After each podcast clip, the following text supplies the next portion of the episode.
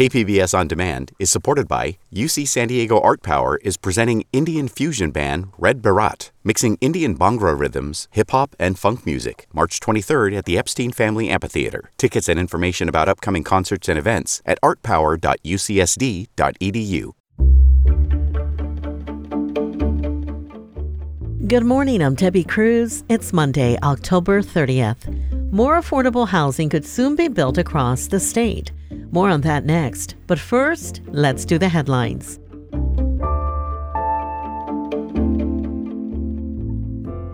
A freshman quarterback is suing USD, accusing his football teammates of hazing and sexual assault.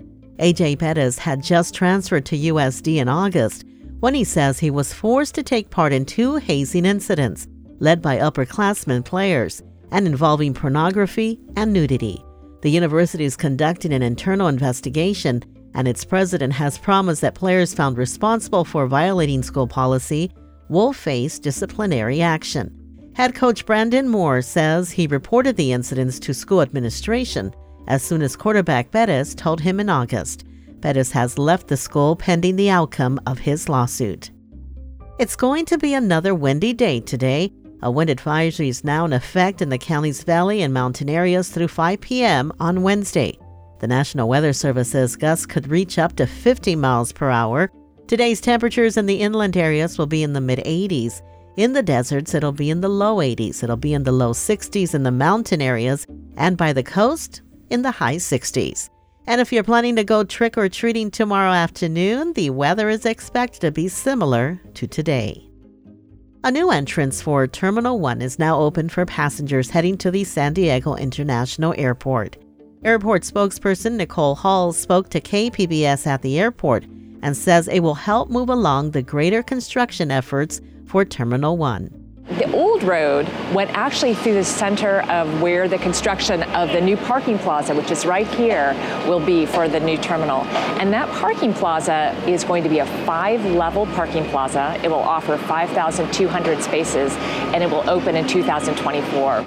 Hall says the new entrance is a long term solution and will eventually be further extended. The first phase of the new Terminal 1 building is scheduled to open in late summer 2025 with 19 gates. From KPBS, you're listening to San Diego News Now. Stay with me for more of the local news you need. KPBS On Demand is supported by UC San Diego Osher Lifelong Learning Institute, hosting an open house to learn about the upcoming classes and seminars, member benefits, and meet the volunteer leadership team. Saturday, March 30th. Registration at extendedstudies.ucsd.edu/olli.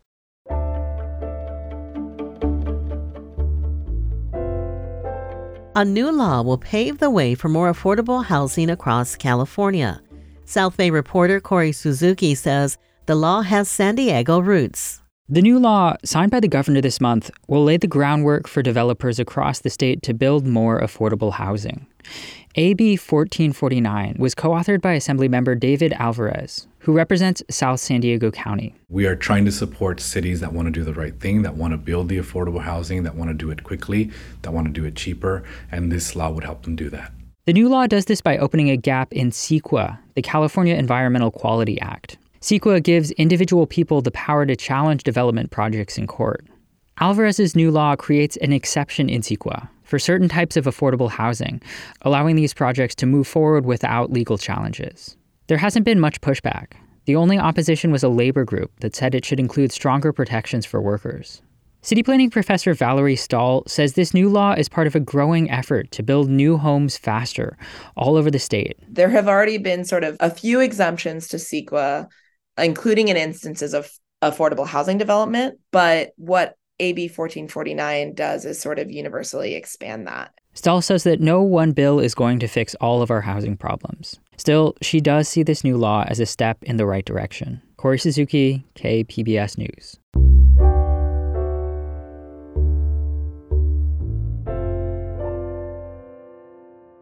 A new national mammogram study is looking to recruit more black women who are more likely to die from breast cancer than white women. Reporter Katie Hyson spoke with a San Diego oncologist who says that can be changed. Breast cancer outcomes are improving for everyone, but they're improving much slower for Black women, says breast oncologist Angelique Richardson. That's the most alarming thing. We're seeing improvements, we're just not seeing it in all groups. Richardson says the medical community used to think that was largely genetics, but research shows it's more about unequal healthcare access. She says Black women tend to live farther from large cancer centers. I have some patients that drive four hours to come to clinic. They typically lack health insurance that covers transportation or childcare, and many Black women, who research shows are more often primary breadwinners, can't take off work, so they delay treatment or get it less frequently. But when access is equalized, like in a breast cancer clinical trial Richardson oversees, that mortality difference goes away, she says. She urges providers to listen to Black patients. I've had a lot of young women say, I felt this, and someone told me it wasn't anything, and, and to just wait on it. And they've come back and it's been very aggressive cancer later. That has happened fairly often in my Black women. They've just not been really listened to. Richardson says she knows from personal experience how hard it can be to advocate for yourself as a Black woman. Katie Hyson, KPBS News. The future of Tri City Medical Center has been unclear since the hospital suspended its labor and delivery unit earlier this year. It began a search for a willing partner that could help strengthen the facility.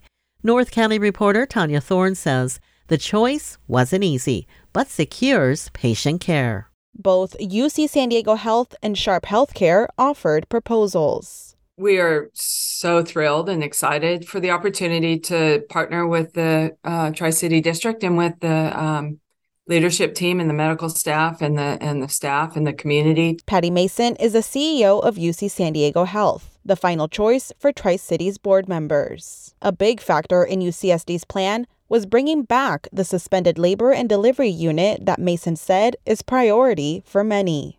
While it's a priority, details of the partnership still need to be worked out, and that could take until next March. UCSD Health plans on investing $170 million the first two years of the partnership. Tania Thorne, KPBS News.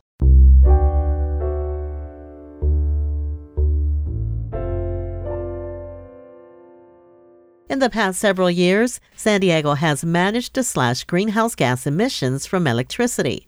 But despite that progress, the city's carbon footprint actually increased slightly in 2021.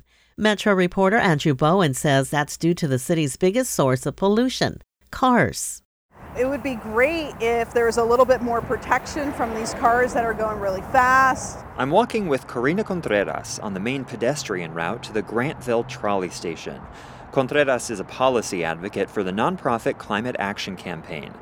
The trolley could be a major asset to the community of Grantville, but the journey to get there isn't easy or pleasant. It's a long and indirect walk, there's no shade, and it's right next to the deafening I 8 freeway. Yeah, noise is one of those things that can really destroy your peace of mind. Grantville is a neighborhood that is rapidly densifying with new apartment buildings. Given how inaccessible the trolley is, it's not hard to understand why most of the new residents are dependent on their cars. And that translates to more traffic and greenhouse gas emissions. We could be making tremendous advances in renewable energy and reducing our greenhouse gas emissions from that sector. But if everybody is forced to drive because transit stations like this aren't well connected to the neighborhoods around it, of course our GHG emissions are going to keep going up. In fact, San Diego has been making big progress on renewable energy. Emissions from electricity fell by an impressive 27% in 2021, the most recent year with available data. But 2021 also saw more cars on the road as COVID restrictions eased, and that effectively canceled out the year's progress on renewable energy. Those findings were buried in the appendices of a climate monitoring report the city quietly released in March. It does need to trend downward, it has to, um, but policies don't manifest immediately. Alyssa Muto is San Diego's Director of Sustainability and Mobility. She says many of the city's climate policies, like allowing more dense housing in neighborhoods that are already less car dependent, will take years to translate to lower emissions. And she says the year to year fluctuations aren't as important as the long term trend toward the city's goal of net zero emissions by 2035. It doesn't matter the baseline of where we start, we just know we need to get to this zero number. One of the latest efforts the city is taking to reduce emissions from transportation is the Mobility Master Plan. Muto says the city analyzed a host of data sources to identify projects and policies that will increase mobility while reducing emissions. We were able to identify a list of over 200 projects that, if the city invests in those, more near term will help provide more options that are safe and sustainable for our residents and, and visitors and businesses alike. But something the city's mobility master plan doesn't do is identify projects that will increase emissions. And there's one such project in Grantville. I'm here on Fairmount Avenue in Grantville. It's sort of the gateway to the neighborhood, and it is chronically congested. Now, city traffic engineers are responding with a plan to widen the roads in this area to accommodate more cars.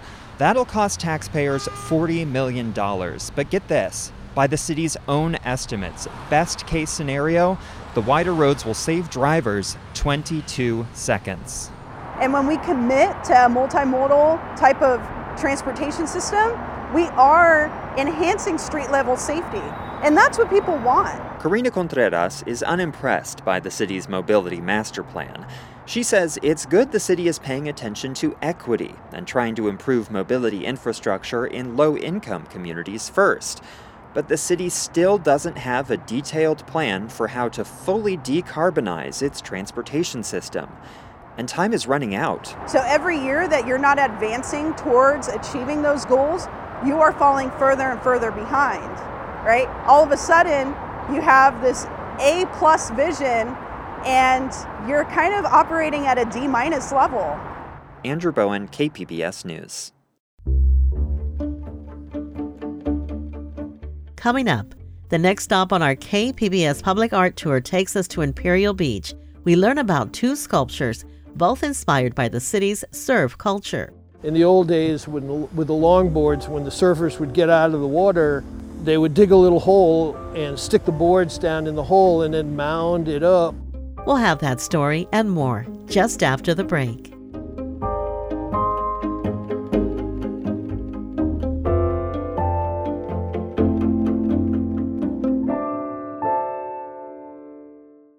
KPBS On Demand is supported by the University of San Diego, offering professional and continuing education courses in the areas of business, education, healthcare, and engineering. For enrollment opportunities, visit pce.sandiego.edu.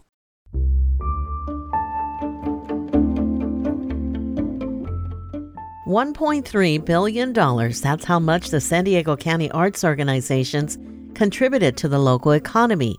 That's according to a new study.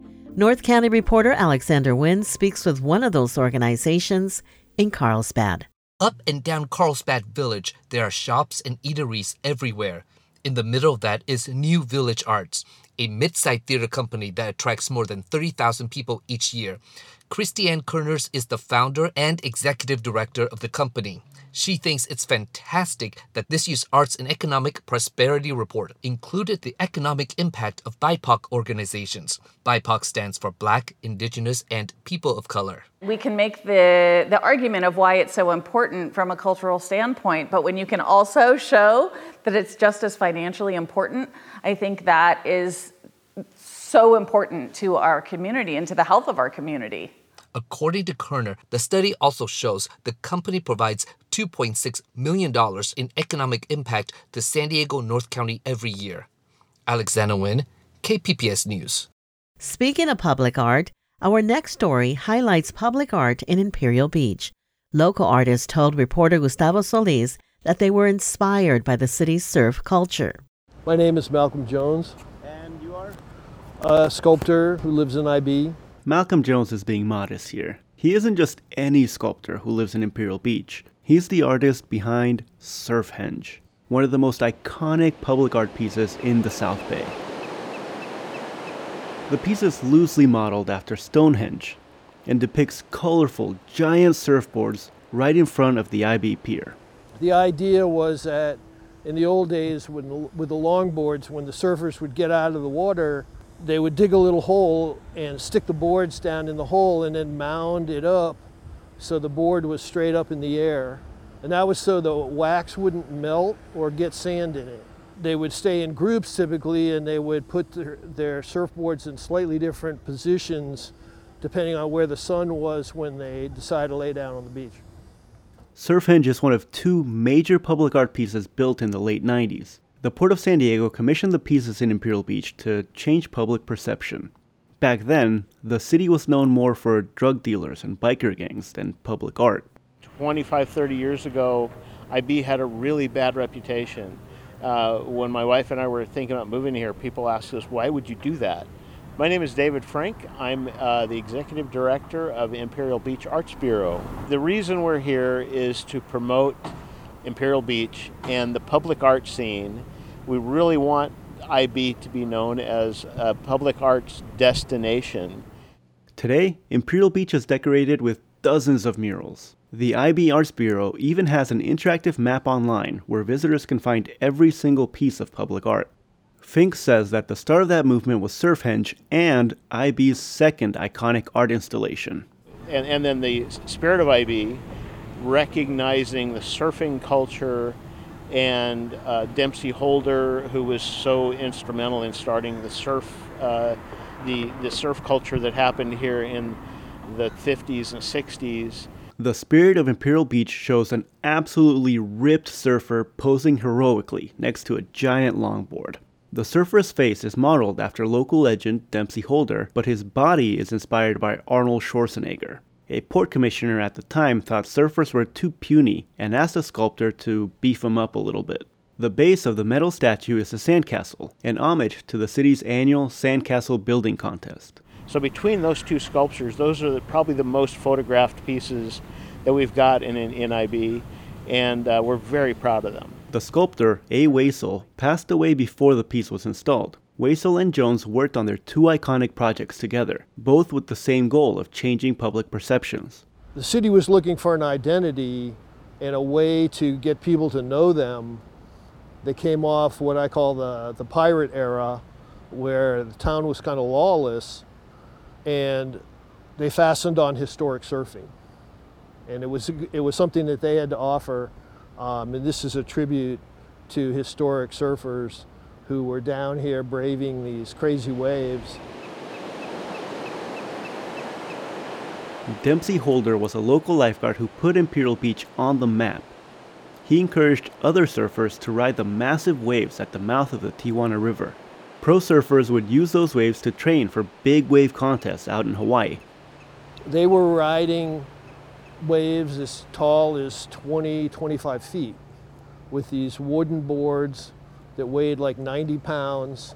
They didn't have any wetsuits. The good waves were in the wintertime, and they were famous around here. Unfortunately, today cross border sewage keeps most surfers away from that once famous break. But there are still a few dedicated surfers who paddle out during the big winter swells. And even though cross border sewage continues to close the Imperial Beach coastline, the two public art pieces remain a source of inspiration. Gustavo Solis, KPBS News. Longtime San Diego artist Robert Irwin died last week. He was 95. Irwin was known worldwide as a leader of the light and space movement in contemporary art. Arts producer Julia Dixon Evans has more. Robert Irwin changed the way people look at art. It's about perception, it's about getting you to tune in to your place and the environment around you. Kathryn Kanjo is director and CEO of the Museum of Contemporary Art San Diego. She said Irwin's legacy is significant in art worldwide, but especially here. His most famous work in San Diego is One Degree, Two Degrees, Three Degrees, Four Degrees, which features three square holes cut directly through the museum's windows. In an interview with KPBS in 2007, Irwin said he wanted to lean into the idea that what people may see out the window is as good as any art. When I stopped being a studio artist, I was very interested in the idea of dealing with spaces, but I didn't want to objectify them. I didn't want to put things in them. I wanted you to deal with the, the quality of the space itself. One San Diego gallery owner called Robert Irwin a philosopher's artist who was concerned with the idea of looking, seeing, and beauty. Julia Dixon Evans, KPBS News. That's it for the podcast today. As always, you can find more San Diego news online at kpbs.org. I'm Debbie Cruz. Thanks for listening and have a great Monday.